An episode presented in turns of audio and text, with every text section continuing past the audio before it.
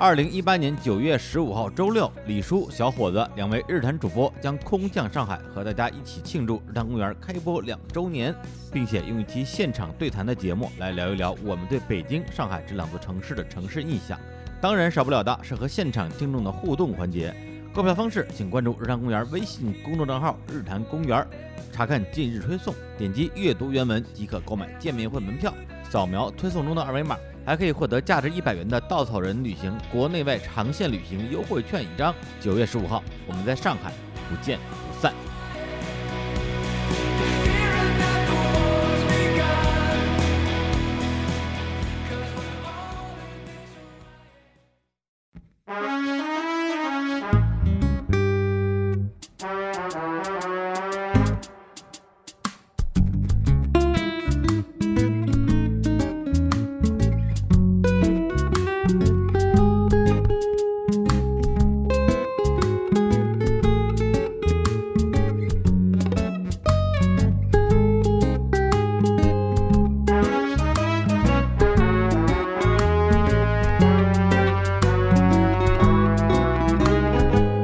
你好，欢迎收听《日坛公园》，我是李叔，一个收集故事的人。在这里，我们用你的声音讲述你的故事。哎呀， 这个 cos 一下你们这个片头啊，感觉怎么样？非常有感脚，对，就特别是你们你们那个这个片头曲一出来，就感觉那个那个心情就不一样了。 哎要有事儿发生，对对对，要有这这发个生，哎，你可以用嘴学一下 吗？特别厉害，哎害羞了，害羞了。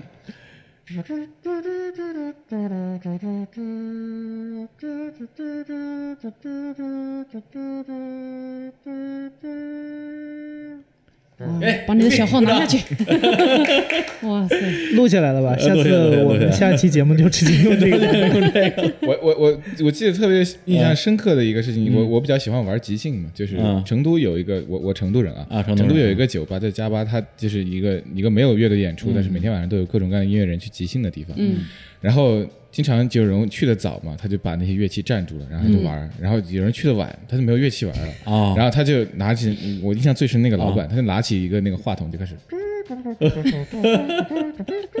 就就就就那样口技是吧？对，就哇口啊厉技害 逼脖子啊， ，B 博克斯，嗯，行，那个先介绍一下啊，我们这一期节目啊，还是日坛公园和故事 FM 的一次联动。然后今天我们在场的啊，有我本人啊，有我们的代班主持小鹿老师，大家好，哎，我是小有我们的鹿。两位嘉宾啊，来自于故事 FM 的彭涵和艾哲。 Hello，大家好。大家好，哎呀，行，那我们现在呢就继续来分享啊，故事 FM 之前我们都非常喜欢的几个故事的片段。嗯那第一个呢，这个主角叫独角潘啊，嗯然后他、哦听着像一个那种武侠片里边的人，哎浑金号角大王、银角大王、独角潘哎是吧？ 鬼脚七是吧？对对鬼独脚角七潘。嗯芭芭拉小魔仙。对，然后他那期节目的名字叫做《车祸现场》，警察说我被撞飞的右腿找不到了。哦，对，就一看这标题就，哎，你们哎比较就发荒现诞是吧对，我觉得你们挺会起标题的，特别是吗标题党，啊特 别对，这期稍微有一点，，对，一看这就期真是有就一想点点是吧？哎当时我在想，哎呀，我没有发过这期节目。真是 不过说回节目本身嗯啊，独角潘绝对是我接触过的，就是人格魅力给我留下印象最深的一个讲述者。是是是是是，是这样的，独角潘他的这个故事，我们选的是一个片段，是他出了车祸之后去医院的这个片段。然后他是跟同事一起凌晨三点钟在高速路上开车，然后是自己撞上栏杆的，没有肇事方，嗯，嗯、出的车祸。然后他当时腿就断了。然后当时腿断了之后，你知道人突然就是失去肢体的时候，他其实有一个麻木期，他那个时候他不会很疼，但是他你想想他自己是清醒的，他同事都昏了，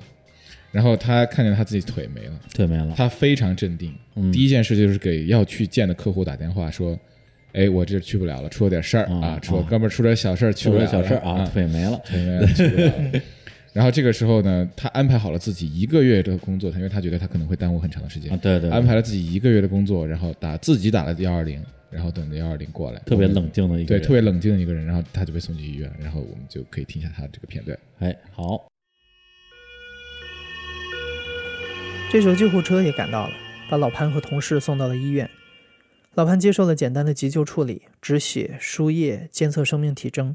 在临时的病床上静静的等待下午一点的手术。在这个等待的时间里，老潘还不能打麻药，因为要保证手术时的麻醉效果，所以老潘这时候只能强忍着疼。我现在回忆起来都觉得痛到骨子里。就是有人形容过，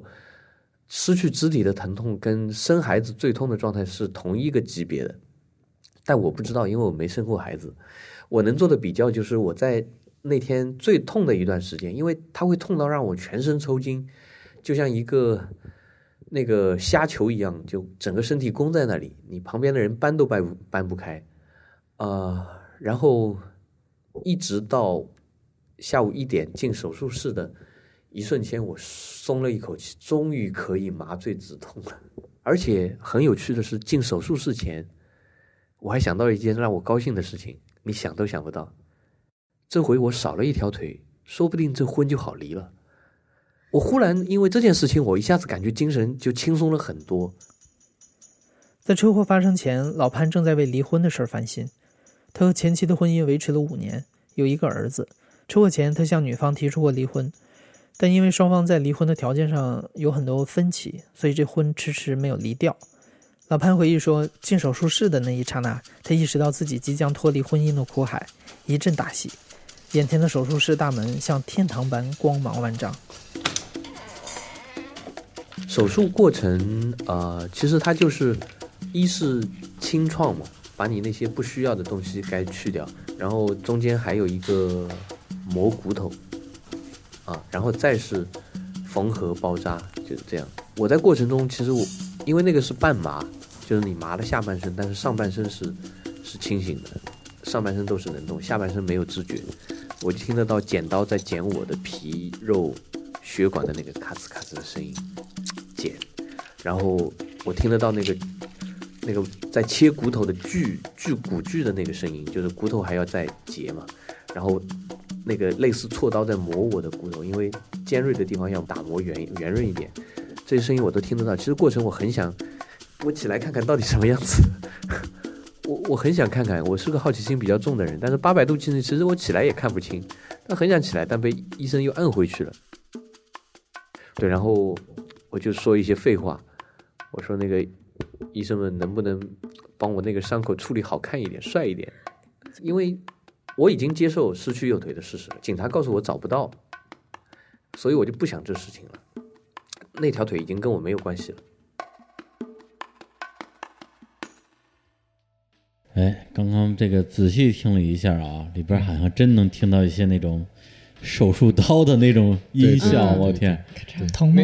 听起来疼 吗？这这这真疼，真疼，真疼！幸亏你没买什么什么锯啊，什么锉子呀、那个我确实没找到，我倒是想找来着， 就是锯骨头那事儿，我就是一直想啊找。但可以锯一下自己的，跟观众听到确实有点 啊，不是，那那个剪刀那声音你是怎么？我有一个做纪录片的朋友，找啊他要的一个素材库，然哦后里面有就他他应该是去现场录啊，那个。个真的是手术的那个，对对，应该是就是这样，他就是手术的声音，他就是他他给我的整个是一个做一个手术里面录的声音，嗯，我天哪，啊听着都疼。特我我 我让你听听着特别疼，但是整个你可以感觉到它两种方向的东西就是就是被拉开的感觉。嗯第一，这是一个非常非常沉重的一个故事，然后嗯又是个特别血腥的场面，但是对他自己内心是高兴的。嗯对，讲得所以特你的音乐配。特着他的内心，对，然后你你可以听到那个小沙锤跟小叉起来的时候，你就是慢慢有一种哎呀，好事马上要发生了的感觉。但是你他讲的故事是一个他要去做手术了，而且又有那么血腥的一些声音。多对，对，然后这就是一个反差，但是这个反差之间，就是这个拉开的之间，这个力度上，我觉得是特别有表现力的，就、嗯就他整个人的那个特别乐观的那个那个状态，就嗯一下就就打到我，就包括我在做的时候，他真的是啊，我觉得他太一往无前了，他啊就在做手术的时候他就已经接受了，嗯啊，我右腿不见了，那那好了，我以我接以下来后怎就么办就这样了，嗯嗯对对是。那这嗯其实我听到这一段的时候，呃，我就想起了那个著名的瑞典探险家斯文赫定，啊啊他好像一九零零年的时候吧，他去新疆那个找那个楼兰遗址，啊，然后就是中间没有水，渴了好多天，嗯眼看就要死了。嗯嗯后来发现一个水坡的时候，他第一件事儿不是赶紧去喝水，嗯他先去测量自己的脉搏，啊，然后呃，一点一点地喝水，然后慢慢的观察自己的皮肤从毫无血色变得哦恢复到人的对状态，嗯恢复的红润，然后监测自己的心跳慢慢恢复，嗯他把这些都记录下来，嗯特别冷静的一太个状厉害态，了在濒死的阶段，嗯呃，然后但是嗯听独角攀的时候，他这种好奇心，在自己遇到车祸，然后又嗯做手术情况下，嗯他不是呃呃感慨有多疼，而是想要看这个手术是怎么进行。嗯嗯，嗯对，我觉得是一样的人，就是最有好奇心的这对帮人。嗯对对对，因为这故事当时给我的那个印象特别深。他首先这个人就的确特别乐观，啊，嗯非常有感染力。太牛逼对了，真对，的是然后太他牛逼先了是讲自己怎么断的脚，然后怎么对做手术，然后接下来怎么恢复。对嗯对，包括他恢复之后呢，他没有带那个义肢嘛，嗯直接就是一只铁脚，对对，穿在那个裤子外边的那种。嗯对对然后呢，包括他说这儿这方便了，以后只要叫什么快车，直接跟司机说啊，旁边有一个夹脚那个人就是我。嗯对，然后他后来还还去参加了那个徒步，是对吧？徒步，野外徒步，对，最后变成了一个户外爱好者和一个户外一个活动户外的品牌的公代言人，代言人。对对，这个对非常这也是他励跟志的故事。嗯，他跟其他的肢残人士不太一样的地方，嗯大部分肢残人士，他如果腿没的话，他会把那裤脚放得很掩长，盖然后是遮住它。是是嗯，他是故意露出来，嗯一定要把自己的意志露出来。嗯，对嗯，他还说他还让他儿子。就是很骄傲，因为自己对对对的爸爸有一个那个一有个点夹钢腿钢铁侠的钢铁腿的侠那 种，我爸是超人，有一对对个对，超人一样的腿。嗯他这个人就真的是，我们当时还在老办公室，然后就很高的楼嘛，然后我们就下去接他。啊，你很少能够看到那样的，就是走在路上就那么熟练的嗯用假肢这样来走的人。就像艾哲刚才说的，其实中国这样的人，他很多宁愿把自己伪装起来，嗯嗯，或者说他干脆就不出门。嗯他像这样，他真的非常的坦然，然后他非常的自信。他包括接受采访的时候，他想要一个他自己舒服的姿势，嗯他就坐在那个懒人沙发上，然后让我们的话筒去够他。啊，他整个是个非常放松的状态。然后你可以听到他讲他的故事的时候，真的是对自己，呃，所有的做过的一切都完全不后悔，然后非常非常的、呃、自信乐观、自信。嗯对，你能听出来，好像对他的人生特别的兴奋。对他特别兴奋，然后一直哦在渴望有新的东西去刺激他，然后他还去体验。对，嗯当时我看到他那条呃假肢的时候，嗯因为呃我不知道你们见过没，就是那个我第一次见是、呃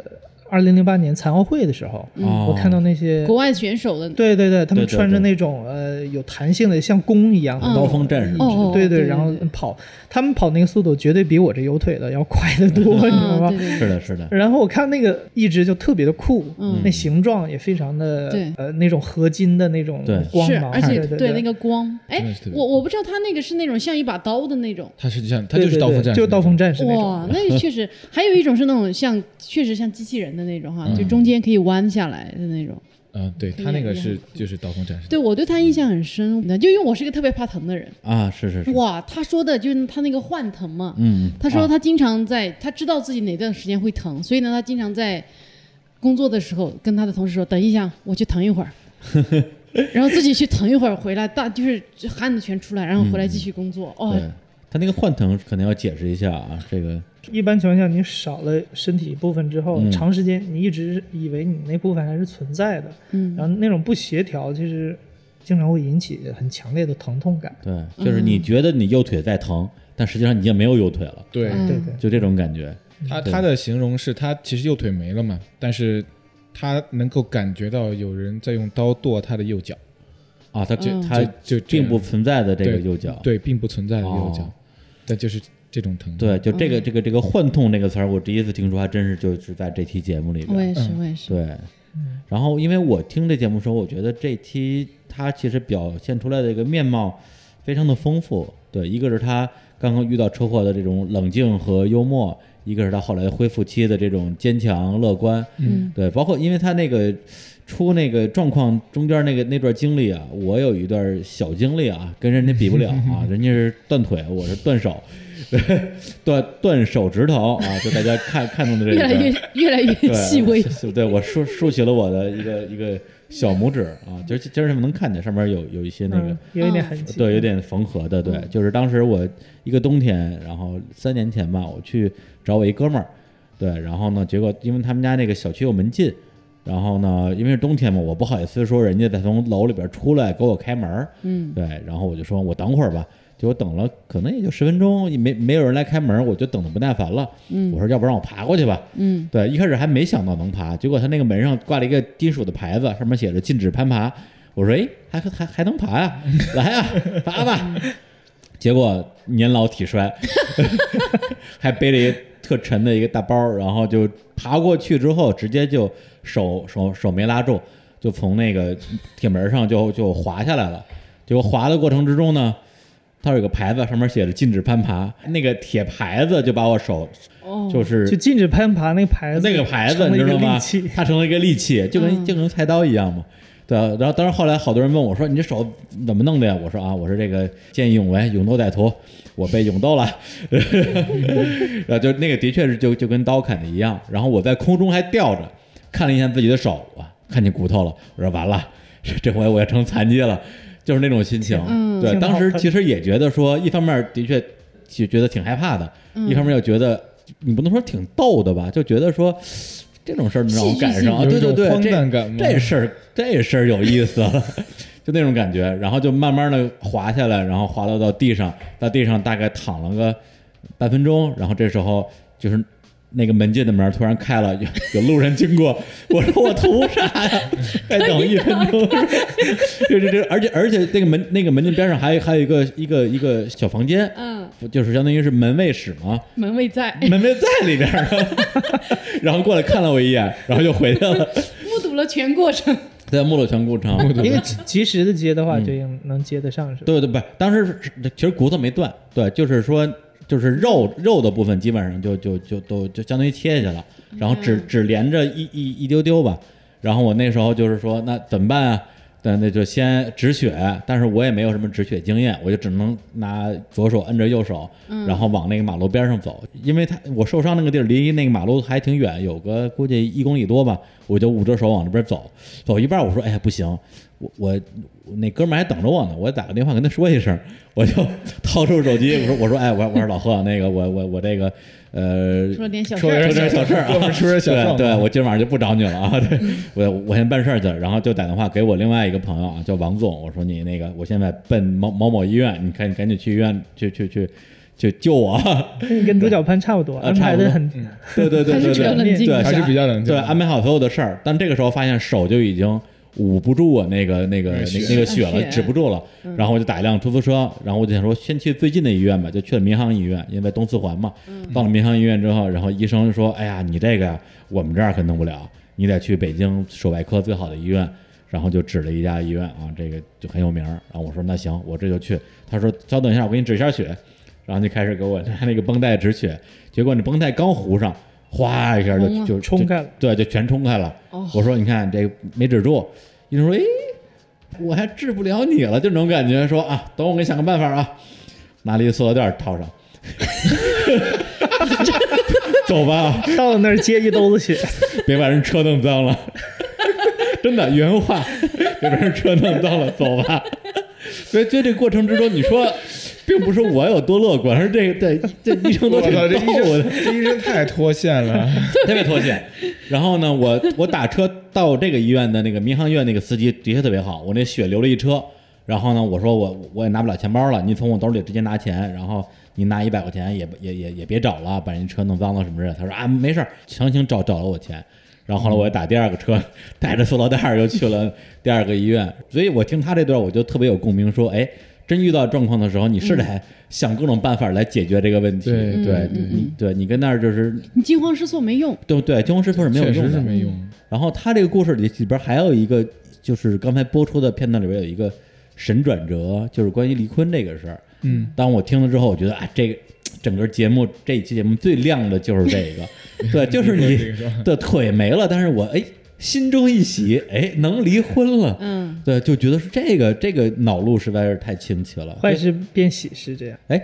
他在录节目的时候有没有比较详细的展开说为什么他当时离不了婚，为什么又能离婚了这个他确实是啊？讲了的，但是呃我觉得这个太琐碎了，哦没有剪进去，然后就没有剪进去对啊但是我是觉得说，对一般人来讲，嗯断了腿这种事情肯定是懵的，嗯但是他就已经完全就是。就你你在那个时候，你能看到他已经 move on 了，就是完全就想下一步的事情。嗯就好比他后来在休养的时候，有一次他煮咖啡，嗯，他煮咖啡，他去够那咖啡的时候，嗯他就摔了一跤。他哦本来是第二天就要去拆线还是怎么着，就因为他摔了一跤，然后他就过程延迟了，可能有一个月吧。哦，然后他去医院就，因为他那个伤口好像又，呃，撕裂又了碰到什么了的，对，嗯撕裂了什么之类的。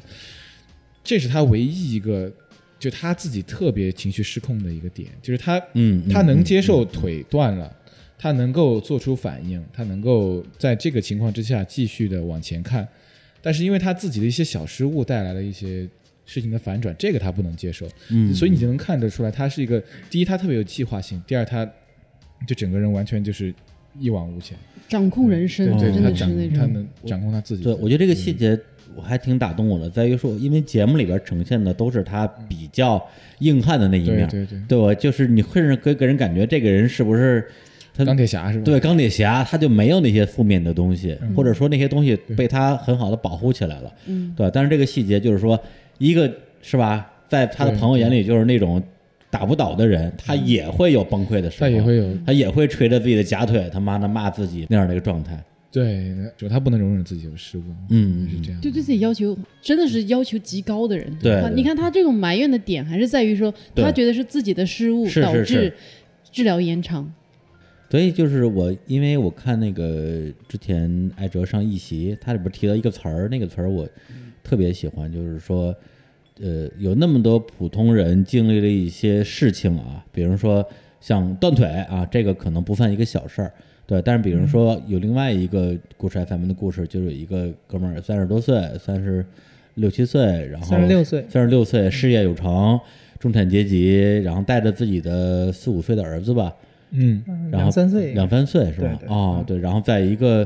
呃洗车洗排队车的地方，然后跟另外一个车主两个人打了一架，而且当着自己儿子的面儿，那这个。其实对一般人来讲，也就是一个小事儿了，因为他最后谁也没说打伤什么之类的，嗯其实就是就是扭打了啊推两搡下，对对，但是这样的事情对于很多人来讲的话，可能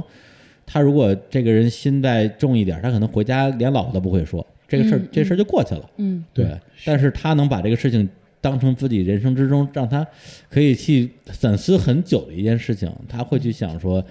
我儿子还在这儿呢，是吧？嗯我这样打是不是会给他产生一些影响？对这个故事，其实之前也有不少铺垫，我嗯没有呃剪进去，就是有点冗长了。嗯嗯他说到了自己自从来北京之后生生活了这么多年，每一年可能都会遇到一两次跟人发生一点小口角啊、哦小摩擦这种，这很常见，就是大家嗯都会遇到，遇到那种不讲理的，什么蹭一下车什么之类的、嗯嗯都有。他每一次他都会忍过去嘛，嗯嗯，直到那段时间，呃，是就是生活工作上各种压力凑到一块儿，他觉得当时那个呃想要把他扳倒的人，就像所有的压力都变成那个人一样，嗯嗯嗯要把他按倒在地。嗯所以他只是想在那一瞬间，呃，有一个我能掌控自己的感觉。嗯嗯嗯，但是他也不是那种啊 aggressive 那种人，嗯想要啊呃对制服别人啊、对打败别人什么的。对只想要证明对自他己只是可以想要掌控立自己住，，对。嗯嗯我一直觉得，呃，传统媒体都嗯不太会去关注这种普通人心里面这些涟漪、这些是呃小的曲折。但我觉得我们每个人都会有过这样的感觉，嗯然后我们也需要一些可以证明自己的地方。嗯当然，我们不是说 提倡打架，嗯嗯嗯、我只是想把这种微妙的情绪来呈现在大家眼前。嗯对，是就的他也好，独角攀也好，其实嗯都想要的是一种对自己的人生的一种掌控嘛。嗯，对对对然后掌控掌感控嗯掌控感了之后，呃，但是这个掌控可能源于他自己有这样的思考力，嗯嗯然后他去掌控这些事情。但我我觉得这个是可能我们自己，我们经常说安全感嘛，嗯，自己一些你的自信啊，你的安全感都是从从这个地方来的。嗯对，就包括刚才艾哲说的，这个人是把就是跟他扭打的那个人当成了他这个阶段面对的所有的人生压力的一个具象化，对这样一个象征。对，但是可能对于一般的人来讲的话，就是说， 操，那天跟傻逼打了一架，对，那就是心大的人所谓的。对啊，这事儿就过去了。他不会想这么多这些东西。所以，这是我们找故事的时候，嗯最看重的还是这个讲述者的反思力怎么样。是是是嗯他这个呃，经过这个事儿本身，其实并不是最重要，重要是他从这里面嗯能得到一些什么东西啊、 reflection 的部分是能嗯让这个故事升华的部分。对，嗯而且这个故事还有一个小尾声，就是他后来去做了一件他一直想做而没做的事儿。对，对，嗯就是他们那边垃圾好像是垃圾治理什么之类的一个事就儿就吧。垃圾站的那个味道一直没有人去投诉嘛，嗯，他就对，是决定要去做这件事儿。嗯，对，因而为且大他家嗯呃生活当中呃很常见就是没有人愿意出头，对，就他也不觉得自己做这个事儿一定会有什么结果，嗯但是他把自己一直压在心头一件事儿给做了，嗯就整个这个故事啊，从他这个打啊架到他粉丝到垃圾站那个事儿，我觉得怎么感说觉就是打通了，对对对对，其实他其实这个调性很像是村上春树的一些短篇小说的那个调性，哎，对，就是好像没发生什么，但是又嗯发生了很多，都在他嗯的对心里的一些波澜。嗯行，那我们其实提到反思力，嗯这个我除了主角盘和这个打架这哥们儿这故事以外，我李叔那故事我啊，是吗？我我印象也挺深刻的，在你走那段路的时候，嗯然后你的那些反思，那个是这个故事真正有价值的地方，就是、嗯呃，就像好像没有发生什么，但是什么都已经发生了，然后用一个另外的一个方式把它给具象化。那李叔的具象化是那个塑料叶子书，我觉得我觉得那也太牛， 那真的太牛逼，太牛逼！要不要放一下？来来来，那来来那个来听一下终于要进进到我我的那个让你尴尬一 会儿，尴尬的。 来，我们来来来来听一下，就是我之前在国李产叔上柔面情的一面。柔情的一面啊，这一面现在在日坛其实大家很少有机会能够听到。就是在一片漆黑之中，听着歌儿，很慢很慢的往村里边走。当时的心情，对，当时的心情就是觉得挺失败的。怎么说？咱们用古诗来讲什么？什么少小离家老大还，其实是这这种感觉，就是好像在我还天真烂漫的那个年纪，到后来变得逐渐的有点儿心事重重的青春期，一直就在这条路上走。至少在眼前等待着我的是一个很美好的画面，对。但到这个时候呢，会觉得往前走、往后走，都是一片黑暗，而这条路本身也是黑暗的，背后是自己不知道该怎么面对的这个工作跟家庭。往前走就是自己最亲近的亲人要去世，但是那种巨大的、巨大的绝望情绪，反而让我那时候心里整体感觉是很平静的，就没有说走的整个人就走崩溃那种，没有。其实有有点有点像有点像走那种什么阴阳路啊，是吧？就是回光返照，回顾自己的一生那种感觉，就觉得说，哎呀，这一生过得还挺失败的。然后就一个人默默的把那三公里的那个山路走过去了，然后到了那个家里边儿。而且印象特别深的是什么？就是你必须得从那条主路走下一个很长的一个山路的台阶儿，才能走到那个河沟儿。就在那个河沟的那个台阶儿的旁边儿，矗立着两棵巨大的、闪闪发光的塑料的椰子树。这个画面，你知道吧？就太魔幻了，就太魔幻了。我这这肯定是要搞一些什么农村的美化之类的一些美好愿望吧， 但是。在二月份刚刚过了春节，在一个对一个凋敝的农村，然后两棵巨大的发光的塑料椰子树，只会给我一种特别错位的扭曲的那种感觉，觉得就觉得好像所有的东西都都完蛋了，我也完蛋了，然后这个村子也完蛋了。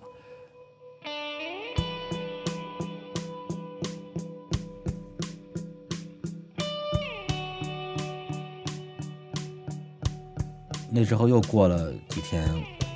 姥姥去世了，而且她去世那天我没在，那天我在考驾照。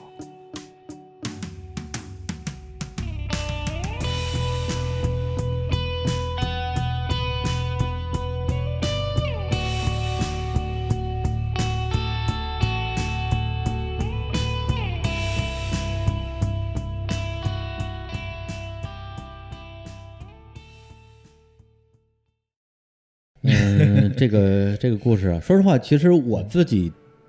其实特别想问问，就是包括艾哲、彭涵，包括小鹿，就是你们怎么看这个故事？比如说小鹿，他听到的是一个最后播出的版本，嗯然后二十多分钟吧。然后呢，像艾哲是面对面听我说了两个小时的东西，包括在最后的取舍上，因为当时录完之后，我自己觉得我说了好多不太想播的东西，结果呢。后来我就跟我就跟艾哲说，我说你把这个音频导导给我一份儿，我告诉你哪段不能播，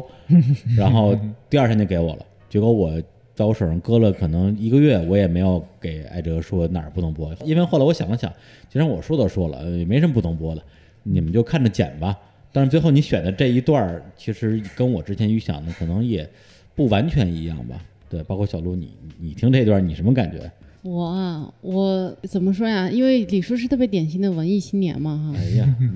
怎么说？因为我不是那么细腻的人，但是我就我这么不细腻的人，我都是会有那种就嗯极其自我挣扎的那个状态。不像你说这种痛苦的记忆，你还会记得，我就可能比较逃避吧，我就把它删了。嗯嗯但我肯定是有印象自己那种特别严重的，就是觉得人生毫无意义，就是没有盼头的那样阶段，嗯嗯特别痛苦的阶段。所以你说的里面一些，你会觉得就是有点有种心疼吧，因为我平时看你也是那种乐乐呵呵，对吧？ 哎呀畏畏缩缩的样子，嗯，所以说就这就是没嗯有说那么深入的说，因为平时我们也不可能聊到这些东西。就听那个过程当中，听到你的家里的各种事情啊，大大小小，我会对那些小的细节，嗯，比如说你你你外婆走的那天，对然后对你去学车，然后你现在后悔自己为什么要两头跑，嗯，我会对这些东西会觉得特别的心疼，然后也会感觉会许，就是因为你在比我在前面走好长路嘛，嗯你就会觉得说，嗯，就自己会会说啊，我能从李叔身上说我学到一些东西，我自己更该重视什么东西，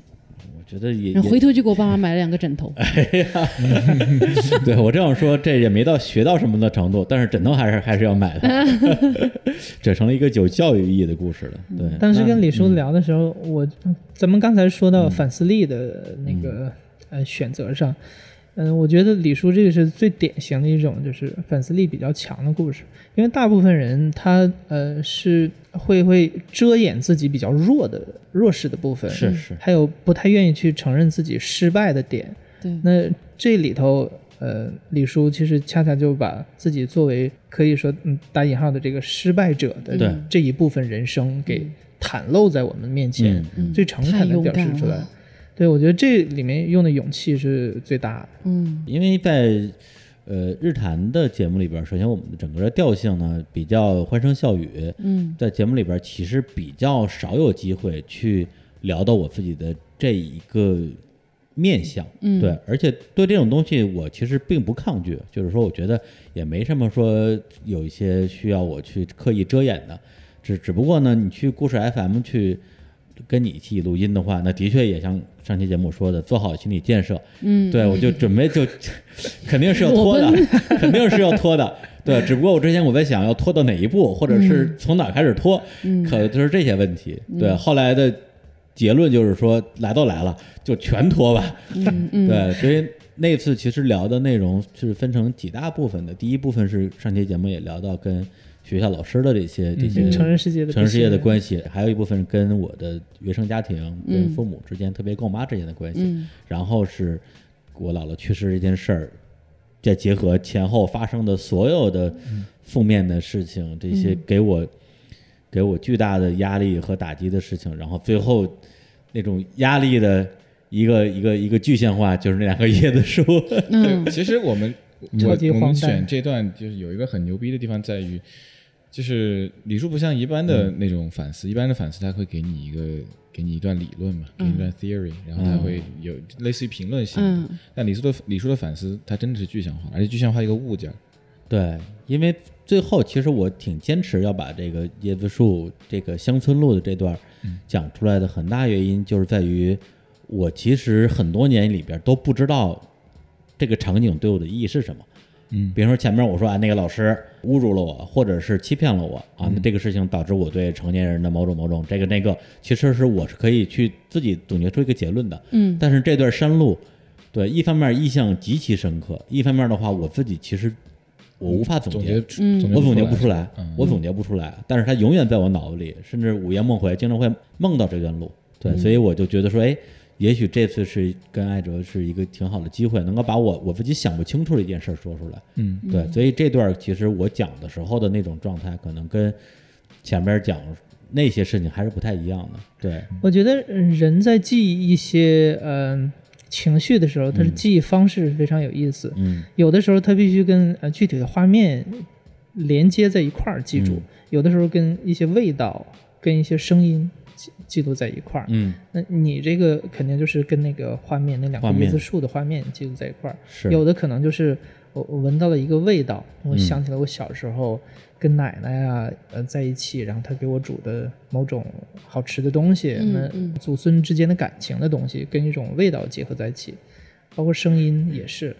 那个音乐我觉得特别好啊，是哇， 这个天这个音乐我简觉得简直了。对，从头到尾就怕我感觉就吕叔的声音和那个音乐啊，再到中间的那种就是间隔的那种音乐啊，就完全融在一起，就是特别完美。对还有那个那个确实李叔的故事给了我灵感啊，这嗯，个对，这这个是在之在前呃在这个这咱们商业互商业吹一互吹下一，下对，就是对的确是对嗯特别感谢按照彭涵，因为这个但音乐的部分的确是我从我第一耳朵听到就觉得这个就太对了，或者说我会觉得我这个故事就是为了这个音乐而存在的感感觉。嗯，我觉得很多人愿意来我们这儿讲故事，一个原因就是自己的人生故事会有专门一个人为我配乐。 对对对对对对，就感觉有有有那种有 drama 感了。是，甚至后来彭涵，我看你在那个网易音乐出了就是故事单曲 FM 的这个配乐的那呃个原专声辑嘛，对对对嗯，然后第一个原声碟就把我这个收录进去收录了，进去哇！当然我就感感感动涕零啊，因为它是一个没有我的声音的一个完全音乐的版嗯本，哇天啊！而且就是这期节目我自己也听了，还真听了挺挺多遍的，因为日常公园的节目我从录到剪到播，基本上至少已经听了三四遍了。然后这个过程完成之后，我基本上就不会再听了。嗯然后这期故事 FM 我听了好多遍的，在于说。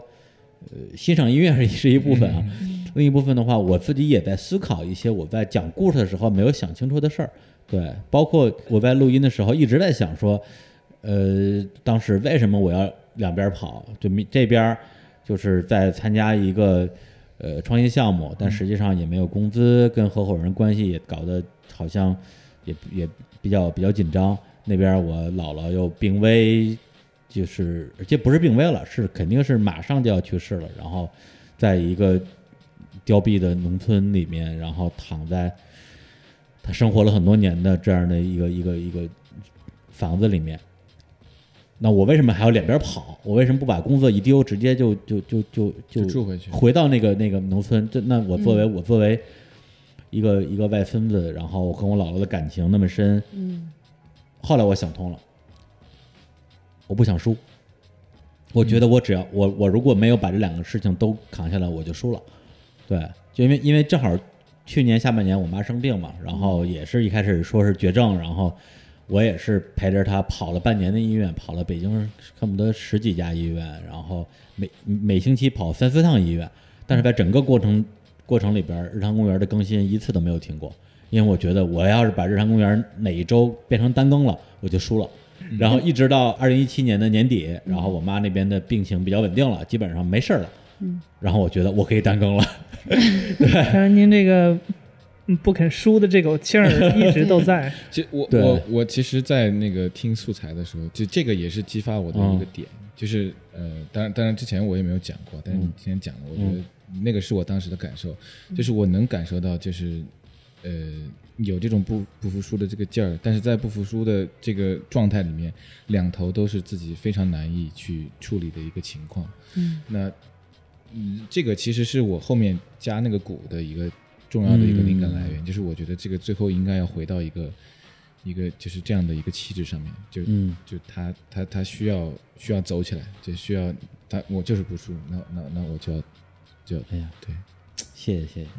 对，这节目其实播完之后，我也在看那个评论区嘛，因为你们的节目只要我听过的，我都看都会看评论区的反馈。这期看到评论区，我其实也也有一点儿那个怅然若失啊，就是呃，大部分都是说，哎，说哎呀，那个为李叔来的啊，那个日常公园打卡。我相信大家肯定都是说想听听我的另一面，但是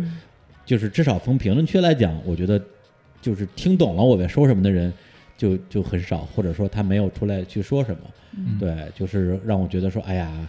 好吧，反正我想想说想说这东西也说出来了。然后，嗯，但是后来，对，但后来是我反而是一个我一直很多年的一个一个很好的朋友，然后他后来跟我说那期节目我特别喜欢，觉得比你任何一期《日常公园》的节目里边的你更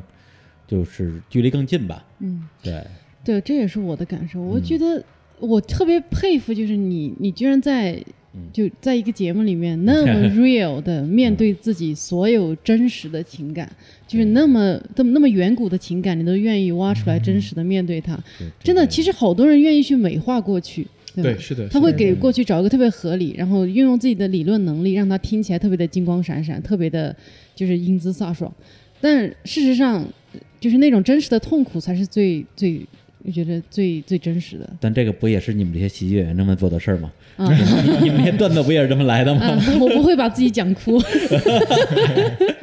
对，就是其实就是其实艾哲，我相信你是最了解我整个这个故事脉络的。其实我从头到尾讲的是一个故事，嗯我这两个小时其实讲的是一个故事，这个也是我后来我自己去思考的。从老师到我跟我妈的关系，到我姥姥这件事儿，他讲的是什么？讲的其实是我在成长过程之中遇到的所有的自己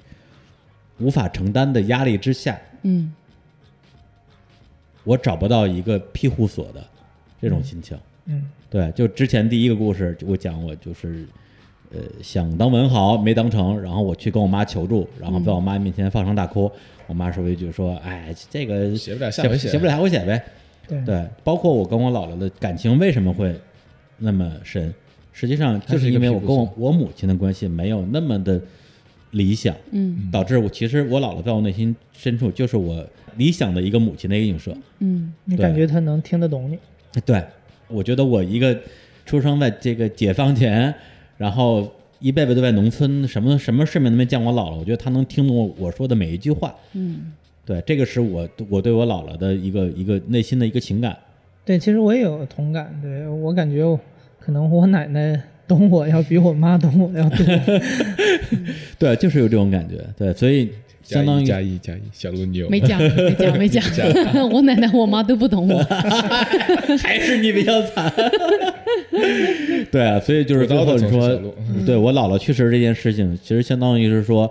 我一方面面面临的就是我自己的工作的压力、婚姻的压力，对对整个世界的压力。然后对我来讲，其实是像母亲一样的这样一个角色。我姥姥去世了，那我对我来讲，那就是一个就是世界末日。所以那个心情，可能我觉得就是我这这一辈子人生最接近谷底的一次，对，就没有比那次，就所以叫至暗时刻嘛。嗯这个节目的标题，对，的确是至暗时刻，没有比这个更黑暗的瞬间了，就是那个山路。对，所以一般情况下我也不会太在意评论到底是什么样的，嗯因为这个故事制作的时候，嗯，呃呃，我们聊的当中，那个过程当中，这个故事只关于我们俩，只关于这个讲述者，嗯是跟别人人都无关。嗯他讲出来之后，他的反应，呃，大家收听的反应，其实如果你有过相似的经历，你一定能 get 到那个对点，嗯你是懂他的。嗯那如果没有相似经历，你跟他说再多也没有用的是。是对，然后我应该有不下三个朋友吧，听了那期节目，他单独跟我讲啊，没没有哦通过评论区，就是说对这个经历非常有感触，然后自己也有、也有这样的一一段，对，嗯然后就我我觉得其实可能可能这样的事情，有李叔这样勇气的人还是少吧，是可能是所以所以在评论区哇，里那面。种觉得巨大的孤独，就是对就感觉是藏无可藏，对，藏无可藏。但嗯是这这个故事，我觉得，哎呀，我就在这样的一种低落的情况之下，你出现一个特别荒诞的一个，嗯一个嗯两两个嗯两棵树，这个对是我觉得这个，我靠，这个当时，但是这个距离刚刚好，嗯就整个故事被撑撑开了。嗯我不知道你们有没有上网真的搜过那种，就李叔当时看到过，啊，是吧？啊你就是在百度上搜 LED 呃椰子树，椰子树对嗯 LED 对我们灯搜椰过子树，有，哇，特别迷幻，真的特别迷幻。红绿相间的颜色，对，然后补一个小尾声啊，就是如果这个不出什么大的意外的话，我明天应该会回一趟大木庄，就是我刚才节目里讲到那个地方，而且我上一次回就是我节目里说的这一次，然后那之后我再也没回去过。然后我是吗对对对对，因为因为没有回去的理由了呀，就是所有的老人都已经去世了。然后我妈昨天还在打电话劝我不要回去，因为她上礼拜刚刚回去看了一眼，说那个房子就是我们从小住的那个房子，房子已经塌了，然后院子里边全都是邻居养的鸡。然后满地的鸡屎什么之类的，就是你看，她说你看了之后只会觉得难受。难受。我建议你就不要回去看了。那我说你就是想这次回去就是看一看，对我，但我还是想回去看一看。为什么想回去看？我觉得跟这期节目肯定是有关系的。我觉得可能是一个时机，因为我跟艾哲在在聊的时候也也聊到，我几乎在我能记得住的梦的范围内，我至少每个月都会梦到大魔庄。嗯然后在记不住的梦，可能我怀疑是不是每天都会梦到，嗯，对，就不同的梦，包括就是在节目播出的前一天晚上，我我又梦见了，然后梦见我回大木庄，然后我我问我妈，我说，哎，我姥姥呢？然后呢，当我问出那一瞬间，我突然意识到，嗯哦，我姥姥已经去世了，嗯然后我在做梦，对，就就是就是类似于这种梦，我一直在做，那每人心里可能都有一块儿，无论你生长的地方还是你经历的事儿，嗯就是一直在呃萦绕。可能对我来说就是数数学考试，对，我觉得就而且而且就这种五颜梦回的萦绕的这个东西，我觉得对对于每个人的意义是不一样的。当然我，我我相信有些人是美好美好的回忆，有些人可能是恐惧，有些人可能是怀念，有些人可能是什么，我我也我也说不清楚啊。对于这个自己内心情感的一个反复的咀嚼、挖掘，其实我觉得对于我了解我自己，甚至是帮助我自己去走出一些，其实一直也在萦绕在我心里的里边的一些黑洞式的东西，其实我觉得挺有帮助的。嗯对，所以所以这个这比如说，我们需要这样一个另外的一个物理意象去是的了解自己，嗯就是的跟是的自己是的联联系的很紧。嗯对，所以这个我我不厉害，还是艾哲厉害，嗯对吧？一一见到他我 就痛哭流痛哭涕，流涕，你数学讲得好，而而且而且而且而且在你面前痛哭流涕的应该应该挺多的 吧？对你嗯还不少，嗯对据我所知还应不该少。是不还是？是有一些的啊。嗯对，只不过一般就姑娘哭的时候还比较好看啊。对，像我这种也不谁哭老油见条都谁真哭都不好看。男生哭还是蛮多的，是吧？ 所以我们那儿常备纸巾。对，那天印象还挺深的，在那小黑屋里边啊，黑灯瞎火，但的确从来没有人用的纸巾比你多。 我脸大，行了吧？ 故事 FM 最费纸的咱最最指的嘉宾。行，那我们那个就把我这段儿哎，就真的，就我们以就后是不是啊找个什么那个纸巾的品牌合作一 哎，下？对，赞助一下。 对，赞助一哎下，真的不然可以看不下去啊，是然吧？后艾哲用那种特别温婉的声音说：“现在嘉宾正在哭，那他使用的是我们清风牌什么什么什么，清风两个字，逼一下啊。对，带走还没给钱呢，带走你的悲伤。 但是你的，我有纸巾，你有故事吗？ 行，那我们那个那个进入到我们这次啊，关于故事 FM 的呃，就是故事分享，嗯呃，最后一个故事也是我们都特别喜欢的一个故事，而且呃，之前分享那五个故事吧，整体来讲啊，大家还都算是你说是普通人啊，嗯或者说是这社会人吧，就是有有班儿上的人，说白了，那最后这个故事它的主角就是没班上的，一群没班上的人，而且是不想有班上的人啊，就是这个上班是不可能的，一打工是般不一辈子都不可能。对这辈子都不可哎，不能。是，问那个人是三是是打三工是不可能的，呃，这辈子都不可能打工了嗯，。对，哇，那个真的太太火了，那个人特别淡定，一只手被铐在那儿，然后头发也是卷曲膨胀，然后就坐在那儿，就特别悠闲。里面的人真好玩，为什么要去打工？就那个人啊对那个人那是三个大神吗？嗯我，觉得他应该是啊，是吧？我反正我那天听我咱知道们节目那个广肯定是广广西义上的，嗯对对对，反正他是口音也是那个广广广两广的吧，不知道广哪边，反正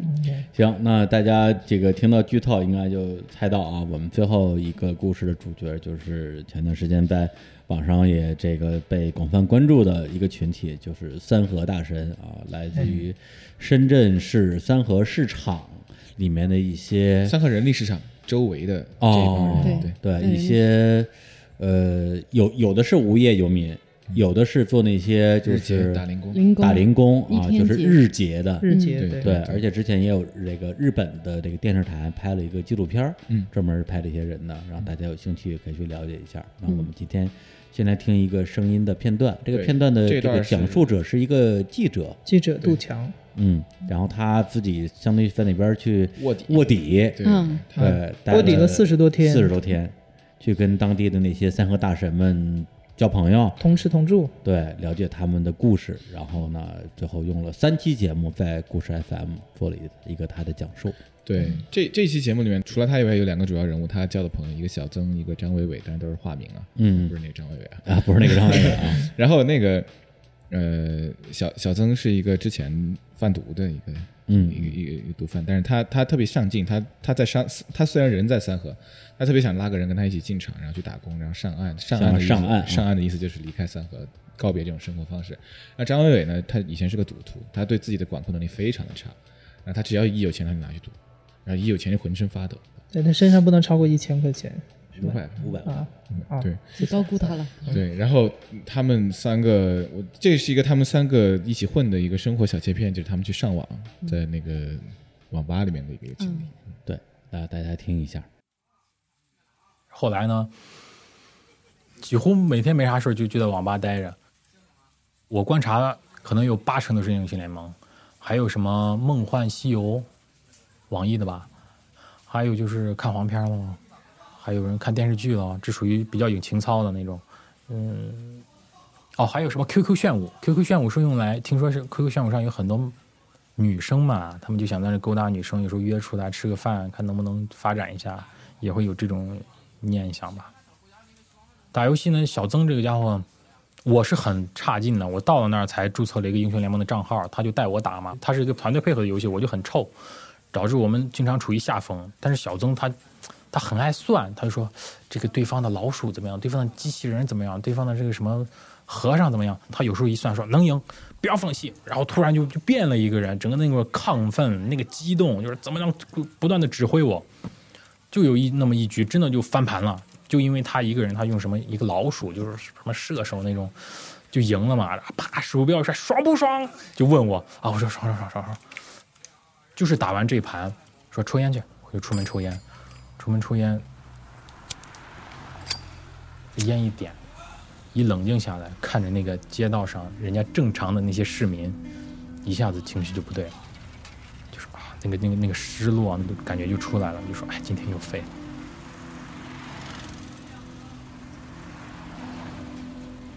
网络确实是一种逃避嘛，在那种成就感、那种忘我当中，你会忘了自己现在的这样一种处境，忘了这些烦恼。但是当你一离开网络，那一瞬间，所有的现实焦虑全都回来了，而且那种就会久而久之，他身体不行了。基本不动，因为吃饭的时候叫个外卖，那产业链已经很成熟了嘛，又很便宜，基本就在那里一直上网。有人三个月是很通常的。你你我在那里的时候遇到好几次警察在那里查身份证，我看他们从桌子上起来的这种状态，真的就是那个眼窝深陷、双眼无神那种呆滞走出来，真的就像行尸走肉一样，会存在一种恶性循环，就是当你身体垮了之后，你不可能再打工了。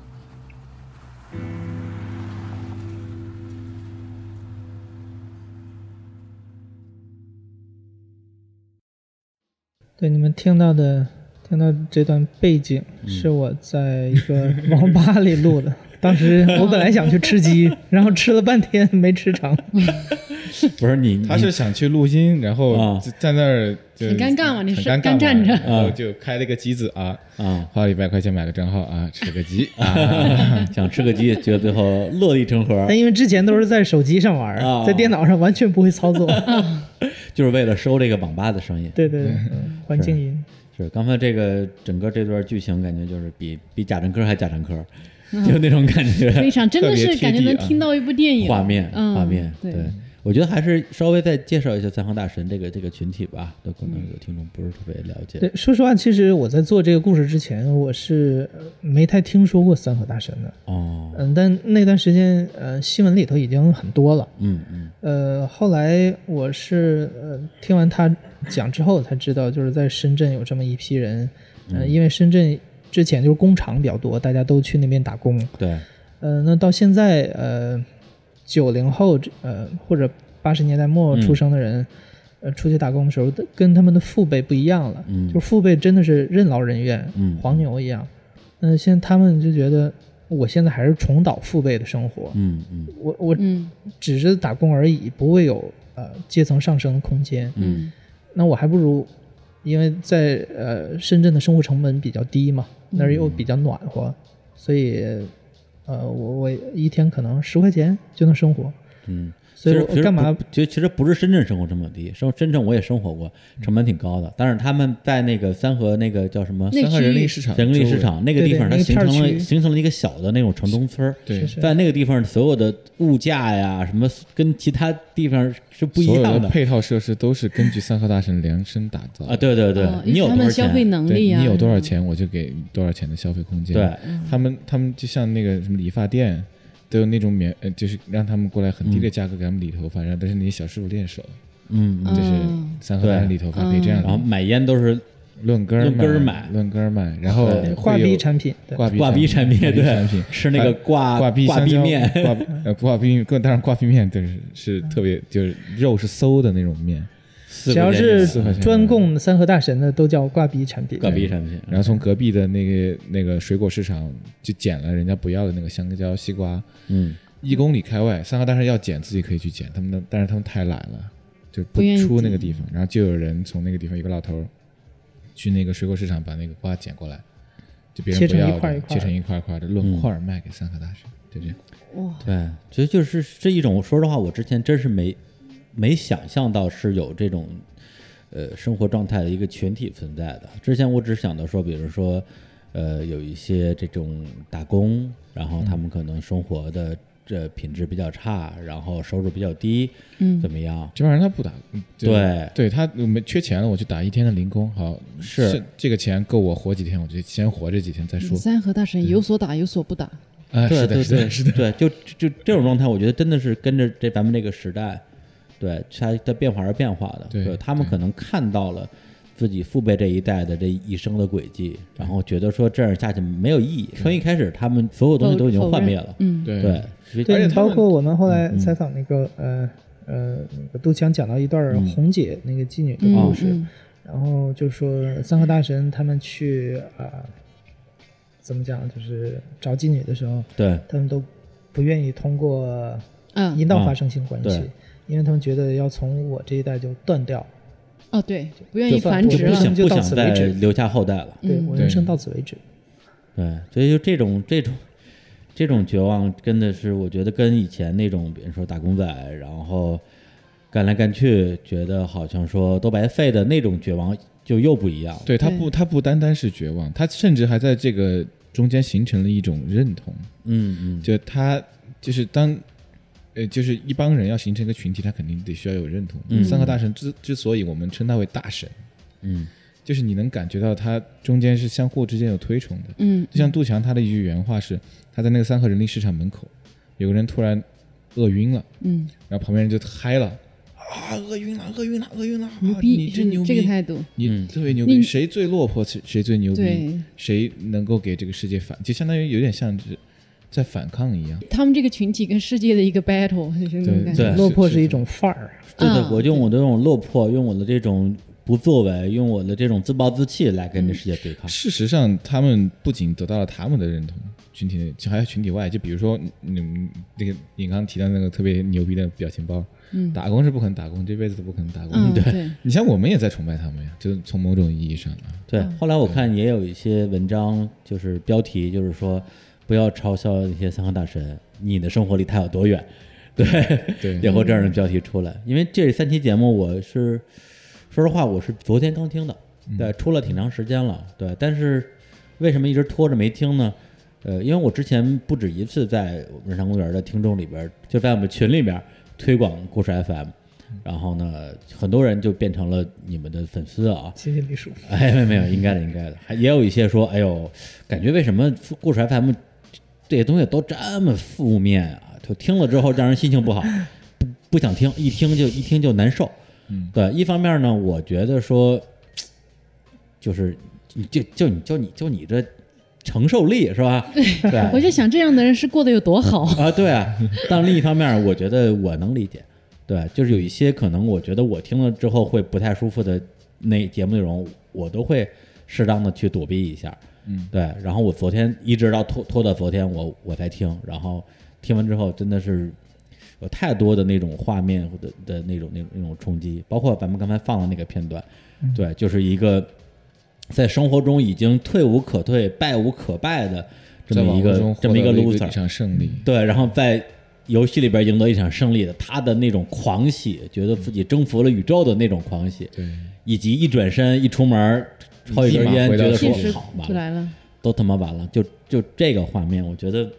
就是我觉得无论是记者杜强也好，还是你们也好，能够用这样一种形式记录下，可能其实就是每一天在我们的这个深圳都在生活的一群人，每天都在经历的生活，我觉得这个是特别的了不起的一件事情。对，像之前说那个，嗯、就是呃有些听众反映我们的故事可能有点儿负 面，嗯、的确有不少人这么讲。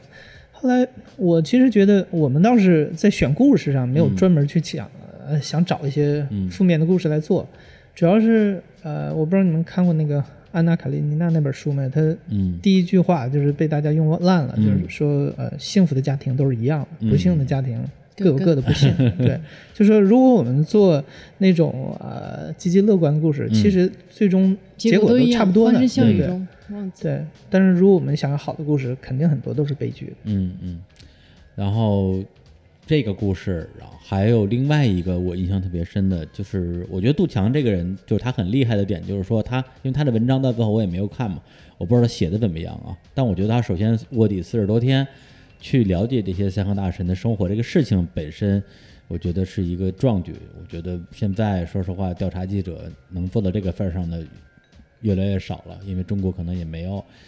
给他们留留出一个很好的一个土壤吧。这个问题前段时间对是吧？嗯前段时间都在、大家都在讨论，啊，调查中记者没有了。嗯对，没有了。然后还有就是他的反思力，对，因为他自己是在陕北的一个农村长大，长大的一个人，嗯然后他在这个，当然，我觉得这跟你们节目的剪辑也有很大关系。这个节目的剪辑，我觉得真的是巧夺天工，就是说他把他看到的这些人、这些经历，跟他对自己的人生的一些回顾结合到一起。我当年也是一个陕北农村，然后因为就是种地的，嗯然后因为成绩不错，考到了什么县城里的嗯好的中学，然后看到了一堆那叫什么高高高级的人，嗯，对对高级的对对人，高级的人，然后他也会觉得特别的有那种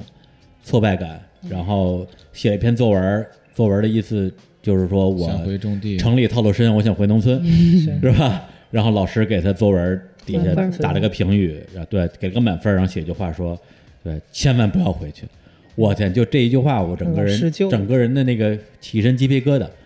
对，然后他是在什么时候想到自己这段经历的呢？就是就是他跟那帮三河大神相处的过程之中来台风了。嗯，然后因为我在深圳去年前年生活了三个月，我正好赶上了深圳的台风。嗯，对，就啊就突正好然那段时间，对，就突然觉得这个这个事情离我好近啊，而且就可能离我住的地方都没有那么远。来台风了，然后就一堆三河大神，然后挤在体育馆被里政府安排到一个小学的体育馆里边儿去躲台风，因为怕他们被砸死嘛。对然后这个记者杜强也跟着这帮人一起去了，他就跟这帮大神躺在小学的体育馆里边儿，想到回了忆自童己，年。想到了自己这段经历，说千万不要回去。是，嗯，其实我们结构上也采用了一个闪回的这是种呃比较，因为呃，杜强在写这篇文章的时候，可能讲这个三河大神的部分比较多，自己的部分相对少一点儿。嗯然后，但我知道很多从农村出来的孩子，嗯，他刚到城市的时候，的确有这种强烈的冲击生活境况的反差。嗯所以很多人的确会有自卑，嗯，不少人到最后就呃可能掩盖自己的出身啊什么的，但杜强没有这样，他觉得这一段嗯对反倒对他是一个呃有价值的经历，是是，让他能够有一种同情心、同理心、同理心去去看待这些跟自己呃有过相似经历的人嘛。是，然后后来呃，我记得我当时给他讲了一段儿我之前采访的一个故事。嗯我之前采访一个作家叫沈淑之，嗯嗯、他也是从农村出来的。他讲他刚上高中的时候到城里同学家吃饭，然后吃完第一碗饭的时候，他去想盛第二碗饭，嗯然后呢他又不好意思去盛，嗯然后看到那个同学男呃生在那儿吃菜，对对，然后他问那个同学说：“你你不盛饭了吗？”那个同学说：“我我光吃菜就可以啊。”嗯嗯然后他说：“那是我人生当中第一次意识到吃饭可以光吃菜不吃饭的。” 然后我把这一段是是是讲给杜强说，嗯杜强，然后杜强说：“我也有相似的经历。嗯嗯然后他就跟我讲，他在那个篮球场上，当时嗯打篮球的时候，他最讨厌看到城里的孩子他们那个裤子松松垮垮的嗯嗯卡在屁股上。嗯，他说，因为我自己做不到，我营养不良，那时候就是我太瘦对了，会掉所以我我那个屁股挂不住，对我要腰带紧紧的系住裤子，嗯所以这种对比，这种小的细节，你完全能够看得出来，他是有同样的经历，能够带着同理心去看的。对对，而且很多好的故事其实是故事带出来的，对用故事来带故事。对对，但最后大家听到的是他最后的那个故事，但是前边到底用什么样的方法能够打开他嗯的这个故事的这个这个魔盒？对，所以我就像我刚才提到的这个篮球场的这个这个回忆，还有刚才你们播的这个网吧这个感觉，我就想到了那个。对高晓松老师的这个节目啊，这是是小松记的还是小说啊里边有有一句 slogan 啊，叫“世事上下千年，却偏要说出瞬间”，嗯，就这种感觉。对啊，上下千年大家看到的都是这些是吧？帝文王将相，嗯对帝王将相啊，各种阴谋阳谋，对，没有人会关注这些小人物的片段，那个瞬间嗯啊，从网吧狂喜的奔出来说：“好他妈牛逼对，就这一阵种凉瞬风间吹回来，现实的，！”嗯对，然后还有一个就是我我特别喜欢的就是关于他这个系列，因为有三期嘛，还有就是嗯第、第三期就是红姐那一期，嗯对，红姐的那故期事太像 小说了。简单说，红姐就是说她之前就是一个普通的农村妇女，然后嫁了一个老公，结果后来老公呢就是又找了个做菜小姐回家，就把她给抛弃了。抛弃了之后，她就继续找老公。嗯对，对她来讲，她就希她就希望就自想己找身一边有个个人人，嗯，对吧？呃这个人是个谁，是个什么人都行。她甚至找过那种，比如神经说病了已经是神经病就精神有嗯脑子有问题，有没有问题的人嗯，他觉得也比没有人强，嗯甚至到最后他去他去约也好啊，他去提供性服务也好啊，其实他都是希望自己 能有人陪伴，就是这样一个嗯至少嗯状态旁边有个人嘛。对，以至于他最后他自己活成了三河市场的一个一个大神，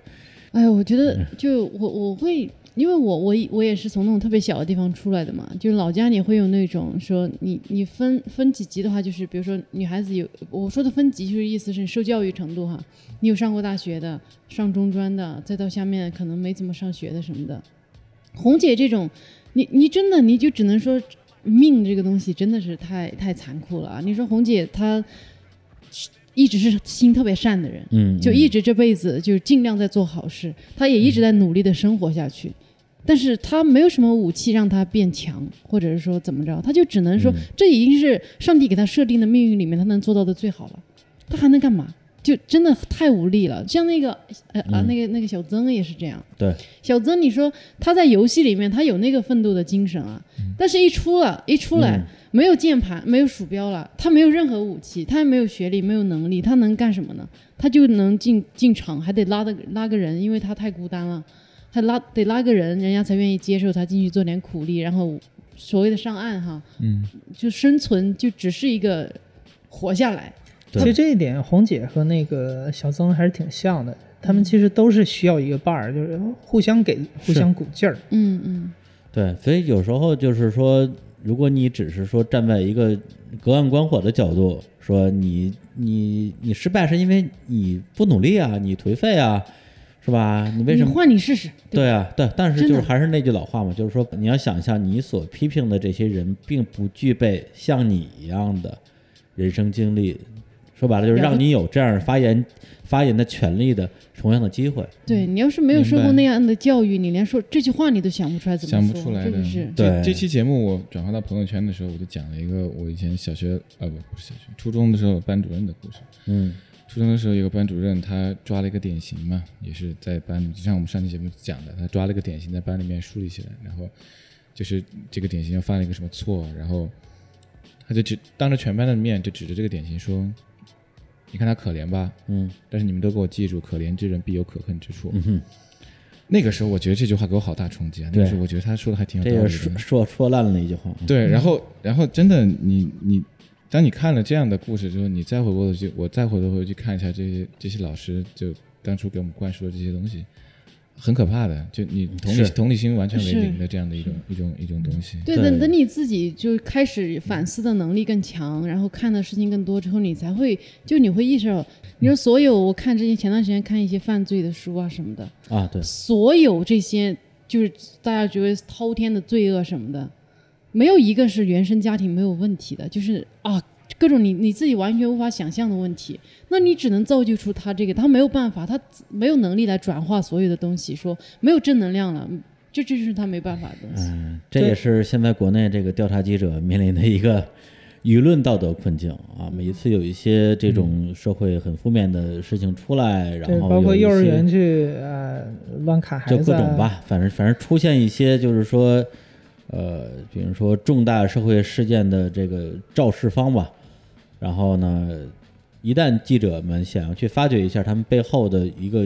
逻辑或者原因，那嗯肯定会被网络会暴会被力骂，会被网络会暴被力嗯骂，就说啊，你要要去刨他的历史来给他洗地了，这个没办法。所以我觉得，其实咱们说三河市场、三河大神也好，我就我个人感觉，我觉得其实我也不太愿意用同情这个词儿，嗯因为没什么可同情的对。这个就是每个人的命运的一个一个安排，对。但是我觉得同理心，我个人是觉得是有必要有的。对我觉得就是说我能够去某种意义上理解他们的人生是怎么怎么一回事，然后给予应该给到的尊重，而不是对说对那对种蝼蚁，是吧？因为很多人就是对于自己不了解的这种，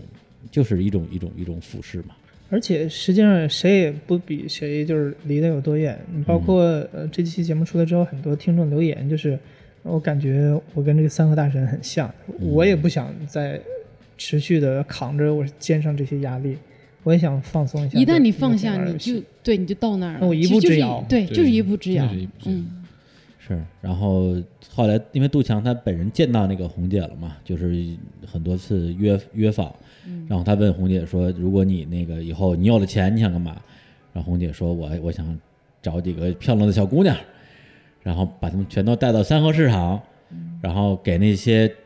觉得人生毫无指望的人，给他们一一个些拥拥抱拥抱，对，让他们觉得人生还有希望。”我天，听到这儿的时候，我觉得我红姐简直就是女神啊，就是女神，你知道吗？我是所以他配得上女神这个词。嗯对对对对对，就是就他就一直他那个，你看，就他遭遇到的事情，肯定是他跟那个记者说的只是一部分嘛。嗯他能还能一直保持这样，这个是让我的我觉得太太惊叹了，就是怎么还可以保持这种善良？对，也有留言说，可能若干年之后，这个地方会出现一个三和娘娘呃的三和雕像娘，娘，大家会来祭拜她。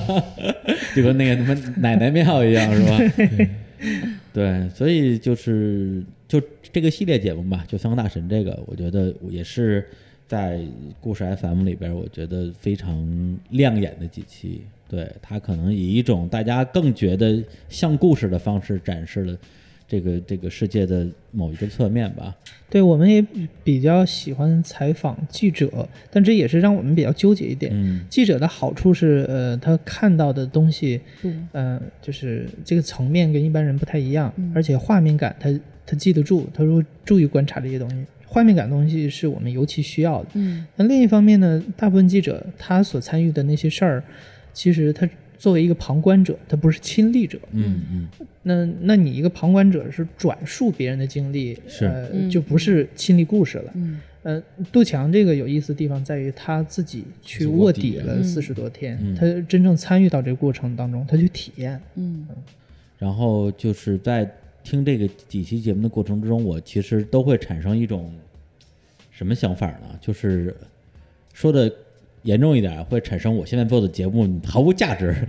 你知道 吗？对，完全是不同的 类型，不能这么比。呃是是不同类型啊。但是我会觉得说，比如说像日常公园，我们也是尝试展现一些这个世界的不同的侧面，对。但是毕竟我们还是我觉得偏你说偏文化也好，偏娱乐也好，对，嗯，或者说我们努力的在欢声笑语之中给大家带来一点儿知识啊、干货啊，这个那个的。但是由于我们现在节目的框架所限，其实更多的，比如说像故事 FM 里边的绝大部分的主角，其实我都会在脑子里想一下，说，哎，如果他来日常的话，这节目怎么录？就录不出来，因为节目形式差差别差别太大了，对，以至于其实到现在，有时候我去对外介绍日常公园的时候，我我一直会提一期节目，就是我们很早时候录一期的那个嘉宾叫李支书，河南的一个支书，是我们主播那个潘采夫的亲戚，那他都这这选题很棒。对，还有讲了讲他在村里当支书的事儿，怎么给那些老娘们儿 那调节关系啊什么之类的，然后农村选举，呃，各种事儿。那节目虽然我本人没有参与，然后但是我特别喜欢，我觉得它可能是我们打开世界的另外一种方式吧，对。但是现在感觉说，哎，这个节目越往下做，好像这一类的内容就。越难，或者我越不知道怎么往这里边放了。所以听到故事 FM 的时候，我说：“哎呀，这个太好了，好想做呀！”整个听的过程之中，我就一直在想说啊，就是有未来有没有任何的方法或者可能性，比如可说能就是有一个表达的您在那里卡着，就是我们可以通过剪辑对对把它对的那个表达问题在这儿。对对对，其实其实其实简单说，比如说，呃，对于故事 FM 来讲，你们无论采集到素材是多长时间的，最后你们只需要二十分钟的精华的内精容华，对对再加上包括彭汉、包括杨帆你嗯们非常牛逼的后期的这个这个音乐，嗯然后让它呈现出一个接近于完美。我说的完美不是说那不对对对，不是说他说的内容有多完美，而是这个形式是完美的。嗯对，但日常公园我们现在就是这样一个，比如说一个多小时，大家就是有说有笑，然后要一定要兼顾某种娱乐性的一个一个状态。对，那么能够达到这个标准的嘉宾可能就就更少了。对，所以未来其实我我真的在想啊，未来有没有可能在一旦我的时间精力各方面允许的情况之下，我来做一个故事 FM 的竞品，然后这个呀，这多个合作，对对，这重金邀请彭涵给我们做配乐，千万别把 我们彭涵挖过去。合没有没有合作品没有合作品。没有没有，合作品我我我其实个对对人对非常欢迎有有对人做一样的作品，因为因为现在这个形式，其实很多人他一开始进来听他是需要时间，因为他没听过嘛，嗯，他可能就哎你莫名其妙你干啥找个素人来聊，嗯扯半天。但是如果真的有这样的节目更多了之后，可能会更多的人会了解吧。对我们经常说，我们承担了一个，嗯、本来不应该我们承担的责嗯任，就是我们吸引的很多听众是之前没有收听习惯的，嗯嗯，因为他不是知道有这种类型的节目。就不知道何为播客，对对嗯对，然后因为那个我们之所以没有做像 talk show 呃日谈这样的节目，嗯也的确呃日谈这样的节目，呃中文世界里头已经有一些了，然后我们在这方面经验远远不足，没办法跟你们竞争，嗯，所以我们要呃做一些特别的。你们也看出来，哎，这是个比较闷的人。他今天他今天已经非常的亢奋了啊、是的是的对，但但是这个东西就就是这样，就比如说，就是我自己啊，我我自认为我我做节目还也还可以吧， 对，可以可以可以。像李叔这样，嗯怎么说呢？可以比较自来熟一些，然后说话非常放松，嗯我觉得特别适合 talk show。嗯像我们对这种，我一般情况下把那